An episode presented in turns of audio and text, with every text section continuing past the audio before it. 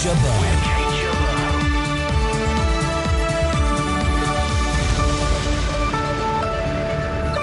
What can the international community do about Syria? The violence there continues, but there's still no UN resolution. The government rebuffs claims the defence cuts would prevent another Libya-style operation. We do still retain contingent capability, uh, which we were able to deploy for the successful conclusion of Operation Ellamy. And why women are joining the Afghan National Army.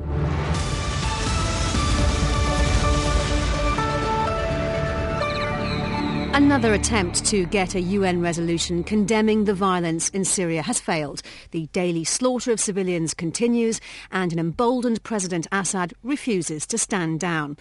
Russia's diplomacy this week has so far amounted to nothing, and the US, is reported now, as saying there's only a small window before the situation is at a point of no return. So, what does that mean? Civil war, military intervention, or can a peaceful solution advocated by the likes of the UN Secretary General Ban Ki moon still work? Well, joining me down the line is the former British ambassador to Syria, Sir Andrew Green, and in the studio is BFBS's defence analyst Christopher Lee. Hello to both of you. Uh, Sir Andrew, can diplomacy still work? Well, let me say first of all, there is no military solution, uh, and there is no place for military action. Uh, so diplomacy has to work. Uh, and uh, I think in terms of international diplomacy, it will not work. The UN uh, Security Council has come to a juddering halt uh, with the joint veto by Russia and China. Uh, I think the only scope for diplomacy is to seek to generate a negotiation between the regime in Damascus and the opposition. This is something that the Russians have proposed, and the Americans, in my view, very foolishly have uh, refused. How valuable do you think Russia can still be in spite of it vetoing the UN resolution in terms of diplomacy? Well, it can be valuable because it has real leverage in Syria. Uh, the Syrian regime can continue for some considerable time. They have support from the Soviet Union, uh, sorry, from Russia now, uh, from Iran, and of course some elements in Lebanon. Uh, so they do actually have some leverage over the regime, which I think we probably no longer have. Ban Ki moon is proposing a joint UN Arab League peace envoy, Tur- Turkey calling for a conference. Um, you're saying that the only solution is some kind of negotiations between the two sides. Uh, do you really think that, that is a viable option? Well, it's not a strong option, but then all the other options are weaker.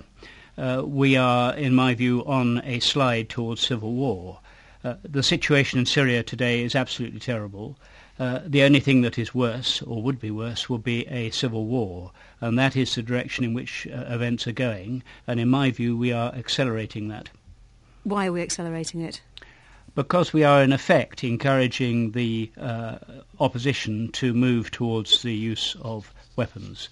Uh, that is what I think is the subtext of what is what is going on with this uh, Friends of Free Syria and so on.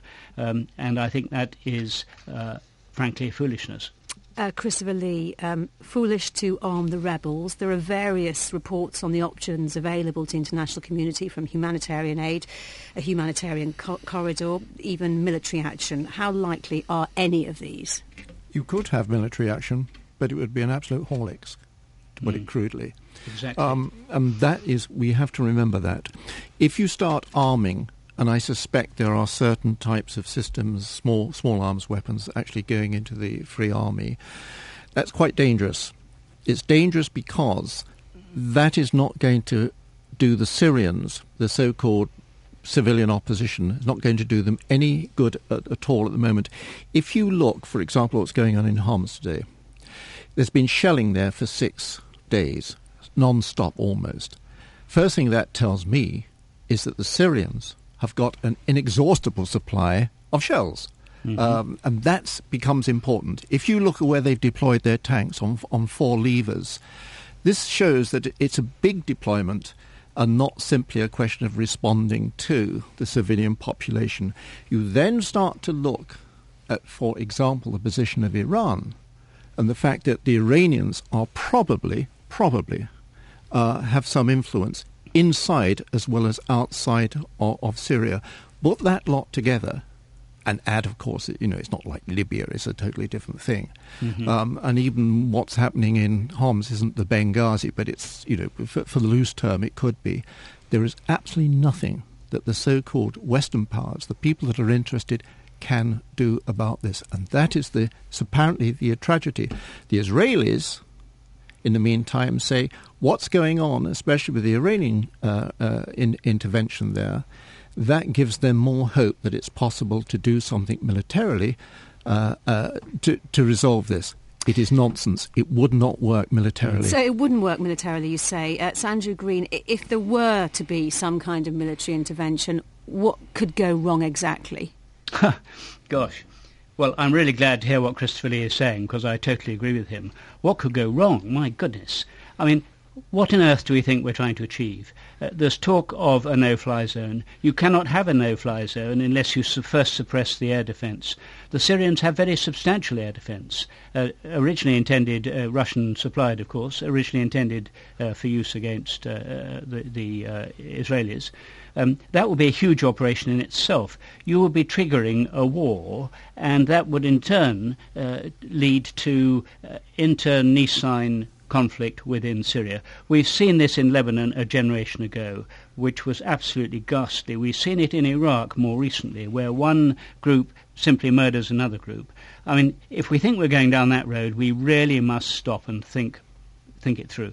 Uh, Christopher, um, you've seen all the hand wringing about the situation we find ourselves in at the moment. How likely do you think it is that British forces, as we stand today, could be involved at all in any shape or form in I think Syria? The rom- I think the romantics would love to think of the Even SAS, in a humanitarian the form. SBS, whatever. You're not going to get any humanitarian uh, uh, objective movements there until you get a vast agreement that there should be some sort of safe havens or, or ceasefire. That's not happening.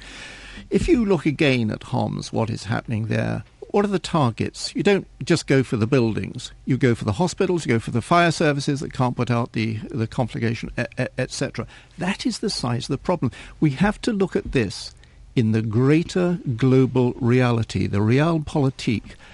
We don't have, whether we're the United States or NATO, whatever, we do not have the answers every time around. And this is a perfect example of something which we may have actually allowed to happen and now can't fix it. Sir Andrew yeah, Green, yeah. Uh, yeah, you, you, you're I very much in agreement. Agree. Uh, I absolutely agree. If you, if you were Bashar al-Assad, um, he, he, he must be well aware of the risk of being put up in front of the International Criminal Court were he to give any ground.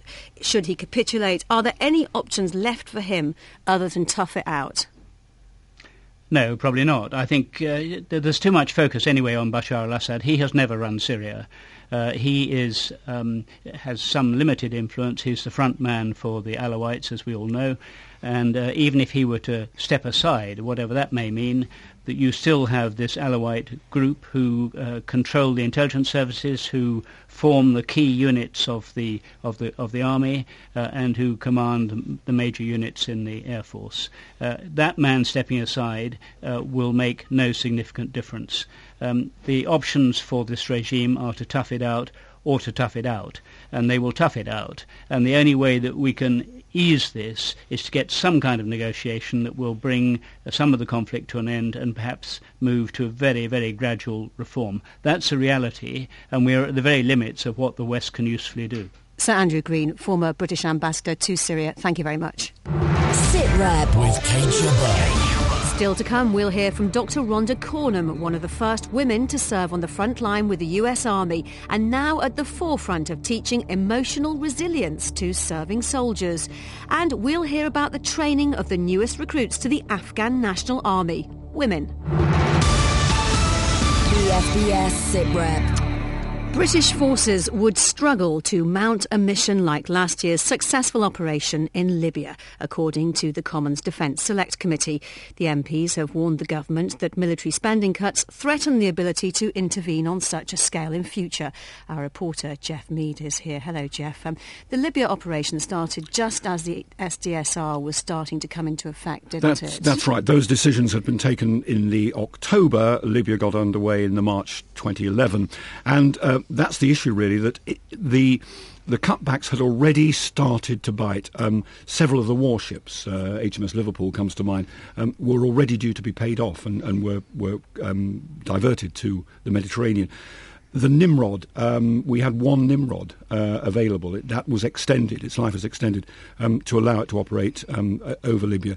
So the cuts were already coming into force, but the committee's point is they hadn't really bitten yet. Now they have, and we would be in a very different environment were we to try a similar operation today. So, what sort of operation do the MPs think we could muster up now? Well, it's not their job to detail in, in, in, in precise uh, parameters what the military could be capable of. And, and, one of the difficulties they have is that there's been no transparency about what our capability currently is. And they say that what is for sure is that Britain would face significantly greater challenges.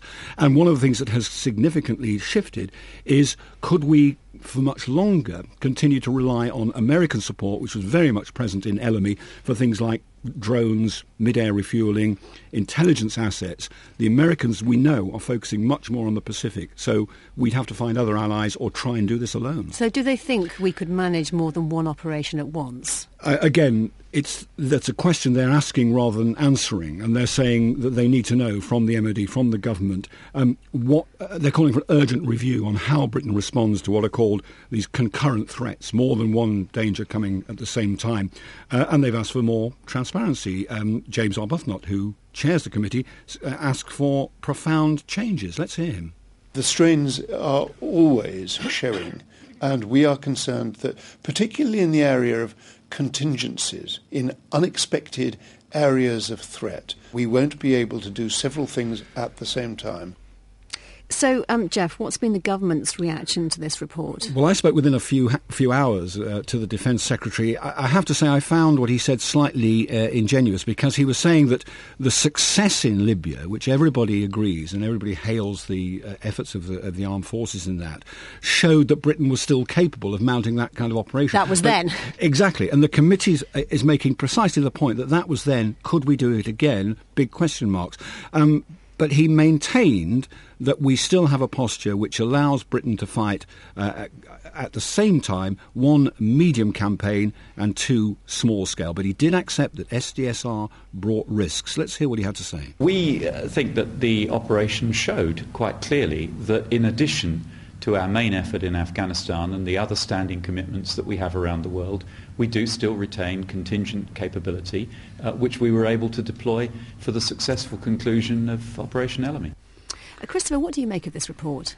Well, having sat through a lot of the evidence that went into that report, it is obvious that we're getting a repeat of what we've heard over the past 18 months. It, do, it does indeed. Yeah, it sounds familiar, doesn't it, really? Yeah. We have to remember also um, that the, the posture, the military posture of, of, of the government and of the MOD has been this. You fight, you have to be capable of fighting one major conflict plus a minor one and that has always been so you can have Iraq plus one, uh, Sierra Leone or whatever it is, and uh, Afghanistan plus Libya. You can just about do it. I mean, I mean, should we be concerned that we couldn't do another Libya in the way that we did it when we did? Not really. I mean, you have to you have to be realistic. Uh, uh you actually have to say to government, what do you want forces to do? What is your defence policy? What is your foreign policy? And it's the foreign policy that's important. And maybe you've got to you've got to change your ideas of what you want to be able to do, not say.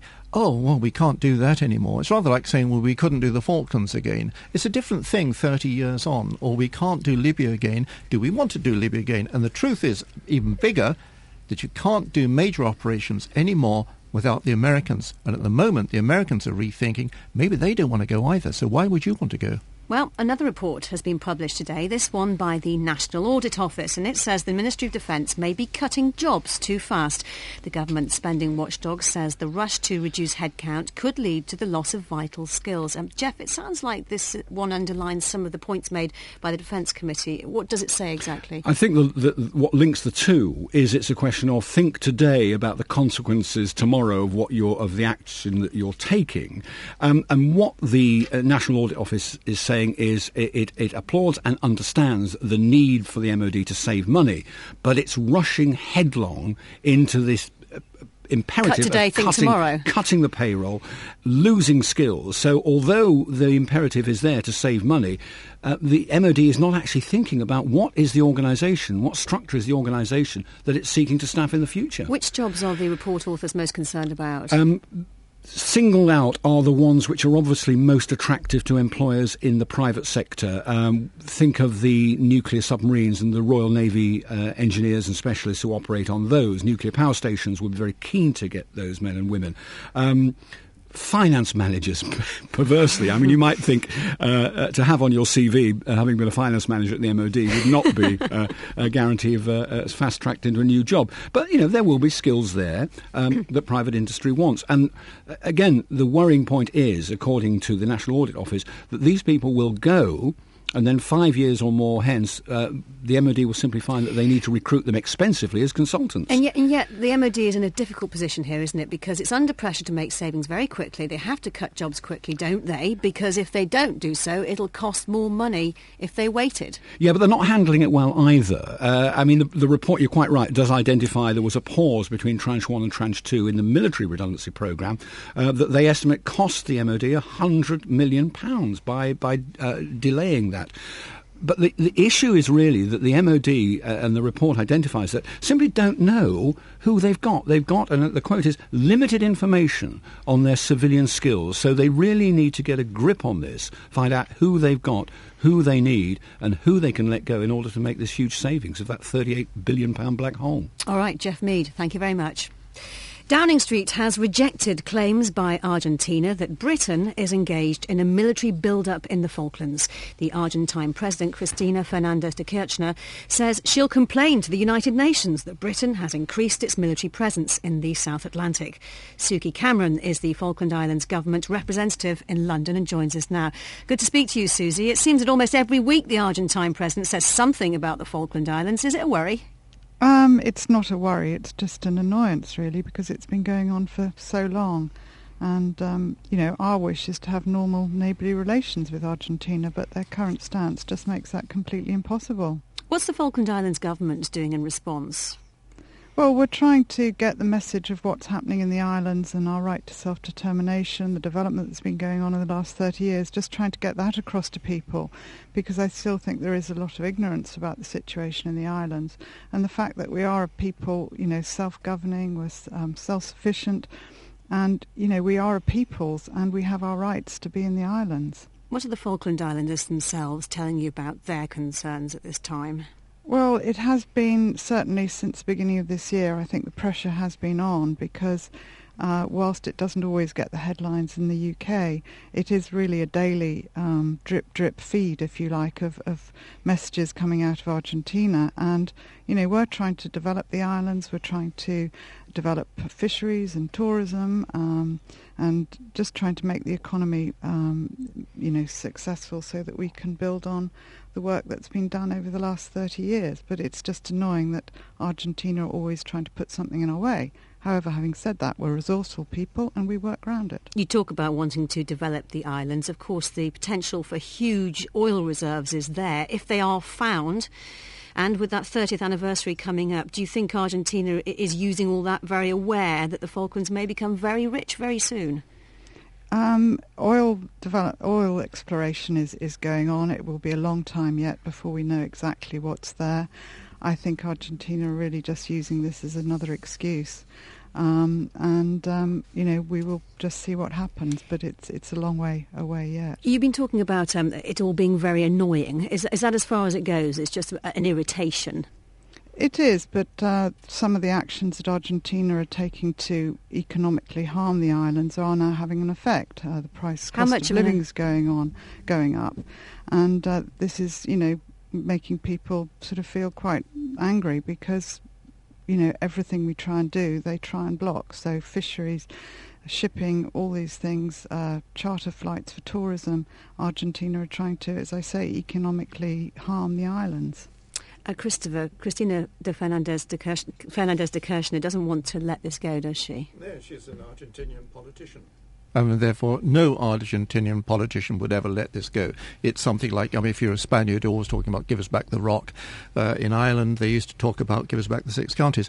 The important thing is talking around in the bazaars of the uh, of the diplomatic bazaars of the uh, of the Brazilians, the Uruguayans, and to some extent the Chileans. What they're telling me is this: if she takes this to the United Nations, she will get support. She will? She will get support. But and only a small amount of support, I, I presume. Only she get quite a lot of support. What she won't get support is on the Security Council. And so uh, that doesn't matter. But the impact at home, the impact in South America, and the world impact will be such as, yeah, it'll be worthwhile doing, and politically it'll be worthwhile doing. But there's quite a lobby within the General Assembly and the General Council of the United Nations will make statements enough to say that they, they ought to enter into negotiations, they being Argentina and the United Kingdom. There is no way that's going to happen at the moment. And it's very clear British government policy is simple. As long as the Falkland Islanders want to remain British, that's exactly what's going to happen. So let's not get it too excited about it, but at the same time, we're going to see this go to the United Nations. There is a committee at the United Nations which is sitting waiting for this report from her uh, even now, and that'll go to the United Nations in about three weeks' time. Very briefly, Susie Cameron, uh, how you, t- you, tell us about this is the kind of thing we're hearing all the time, the rhetoric and, uh, from Argentina. Uh, how are the Falkland Islanders reacting to the fact that it is very public at the moment? It's in the media every day as far as the UK is concerned.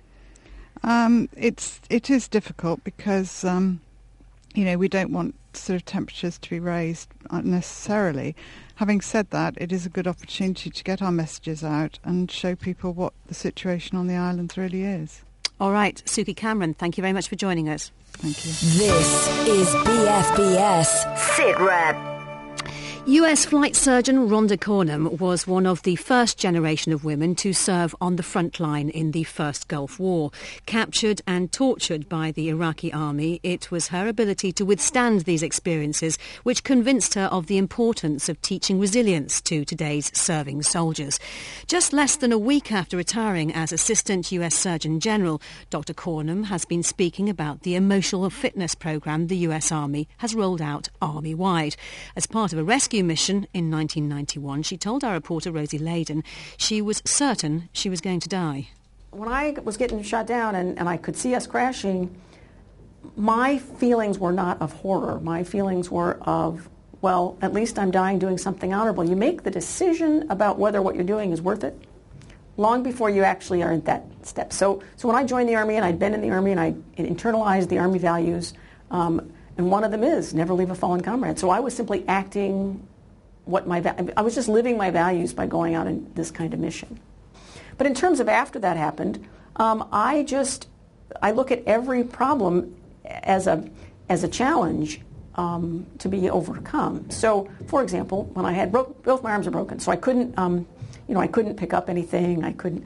Um, so I just first of all, I was just really grateful my fingers kept moving because I was really afraid that um, what had really happened was they were severed, and when they took my flight suit off, my arms were going to fall out of my sleeves. And, and just so people can understand, um, not only did you have these you know, terrible injuries and, and, a horrible experience of, of having your helicopter shot down, you were you were then in enemy country. I was I was then captured, but you have to understand that, that of our eight man crew, five people were killed in that wreck, and so it wasn't like it was a choice of of your of you're going to crash and then you're either going to go home or not or stay in Iraq. It's if you're going to crash, your only two choices are I'm going to be a prisoner of war, I'm going to be dead. That makes being a prisoner of war look a lot more attractive. The title of, of the lecture is Can Resilience Training Be, be Taught? Yes. And the benefits of that. Um, this, this was your outlook, it was project of your training, of, of your personal makeup. Uh, you have now um, been part of a program trying to, to teach resilience. Does it work? We have good evidence that it works. Now, I will not tell you that we're going to make every person who is exposed to it um, able to deal with everything in their lives, but almost everybody will be able um, to be more resilient. It's kind of like physical training. You know, I, I, can, I can offer physical training to everybody. Some people will get really strong and really fast, and some people won't. But everybody can get stronger and faster. following your experiences in the first Gulf War, um, there was a lot of debate around the issue of women serving on the front line, and, and that's now over 20 years ago. Um, are you, you, you did not think that um, being captured was an argument against having women on the front line. Are, are you um, pleased to see progress being made in that area and hopefully that kind of, of debate shifting? I think that debate has pretty much gone away, actually, um, because it, it, certainly was true uh, before my experience that, that one of the reasons trotted out to prevent women from um, being involved in combat was, you, well, they might get captured. And, uh, and I think when it did happen, and I came back, and I did certainly no less well than than some of the men, and um, and better than many um, over the years. Um, you know that that really that argument really has not held any water. That was Dr. Rhonda Cornum speaking to our reporter Rosie Layden. Well, as we heard just then, the debate about women on the front line appears to be well and truly over in the United States, although it's still ongoing here in the UK. Meanwhile, at the other end of the spectrum over in Afghanistan, the Afghan National Army have started to recruit women to serve as officers. More than 300 have already signed up, and they're currently being trained at Camp Alamo in Kabul. Our reporter James Banks joins us now from our studio in Camp Bastion. Hello, James. Why is there this drive to recruit women into the ANA? Well, hello, Kate. Uh, yes, in, in recent years, there's been a focus on increasing the numbers in the ANA, but also to reflect the full spectrum of Afghan society. Uh, it's, it's, a very ethnic, diverse population here in Afghanistan, with many Tajiks and Uzbeks in the north of the country, while in the south, down here in Helmand, it's mainly Pashtuns. The, the problem is being overcome with the new regional training centres. So, for example, Pashtun recruits from Helmand are now trained in Helmand, and that's where they'll serve. But of course, half the population are women, and with the increase in female education and women now represented in government positions, it's important that jobs in the army and police force are, are open to up, up to women as well. And James, you've been to see some of their training. What sort of things have the women been doing? Yes, well, I have. The, the women enrol on a 20 week course. Um, they spend the first 10 weeks learning military skills such as how to use a rifle and, and counterinsurgency, although they don't actually learn how to close and kill with the enemy. In fact, they only spend about one week on the ranges. Um, then the next 10 weeks are of trade training, so either in things like human resources, communications, or finance, alongside computer lessons, English lessons, daily PT, and of course, drill. So it, it doesn't sound like they're going to be involved in direct combat roles. What roles are they likely to take up? Well, at the moment, they are very restricted in the jobs they can do. Uh, four female officers have been recruited into the Afghan Air Force as helicopter pilots, but this isn't really the norm. Uh, but for the time being, most of the women go into desk jobs or work at the Ministry of Defence in Kabul. It's hoped, though, that as their numbers increase, male soldiers will get used to having women amongst the ranks and they will open up more jobs for them across the Afghan army. In fact, we spoke to one female lieutenant who said that she hopes one day to become a general, uh, general within the army. So these women certainly aren't short of ambition. As is well known, James, under the Taliban, Afghan women were very much oppressed. Uh, this move to recruit them into the army must be significant. How difficult, though, is it for female soldiers to be accepted by the men? Well, I think it's it's a big step change for male ANA soldiers to accept. Um, currently, there are around well, there are around 348 female ANA, more than two thirds of which are, are officers. But that's a tiny minority in an army which is approaching 200,000 strong, and Afghanistan is a, a deeply male-dominated society. What sort of women are signing up, and, and do their families seem to approve? Well, it seems mostly to be educated women who are coming forward to join the army because they have a strong desire to work uh, and to have some independence from the men. And they want to learn new skills and, and earn their own money. Many of the women haven't told their families in case they they disapprove, although one recruit told us that it was her family, in fact, who encouraged her to join up. One of the current batch that we met um, goes home every night because she has to go and look after her children. But in the main, the women say they just want to serve their country and prevent the Taliban returning to power. All right, James Banks and Camp Bastion, thank you very much for that. Uh, Christopher, a huge step forward for women in Afghanistan, isn't it? Um, yes, it is. It's a cultural step forward more than anything else, and that's and that's particularly important. Um, but we've got to remember um, it's not that unusual for this sort of thing to happen. Um, it, it, a lot of people would say that um, you see, for example, in tu- Tunis, in Tunisia, what's been going on there, when women have actually got to get back to the position they were before, and this is an emphasis where any country is in dispute, any country is in disruption, it's the position of the women that can actually sort things out. But they're not going forward, you know, with a uh, with a personal weapon and taking on the Taliban. They are going to be doing uh, desk jobs. And briefly going back to Dr. Cornum's comments, do you think we could see women serve on the front line in terms of a combat role in the British Army anytime soon? What about the army? But we already do it in, in the Navy. But in the combat role? Yeah, in the Navy, the combat role. I mean, in Liverpool, just come back from, from, from Libya. Uh, what was there, 25 women on board? Uh, there are women commanding uh, the Royal Navy ships. Royal Navy's always been ahead of the game. you had to get one in for the Royal Navy, didn't you, Christopher? They thank don't you. need me. that's, that's true. Christopher, thank you very much. That's all the time we have for uh, this week. Thanks to our guests and, of course, Christopher. If you'd like to join the discussion on any of the stories we've talked about today, you can follow us on Twitter at BFBS SitRep. We're back at the same time next week. For the moment, though, thanks for listening. And from me, Kate Chabot, bye bye for now.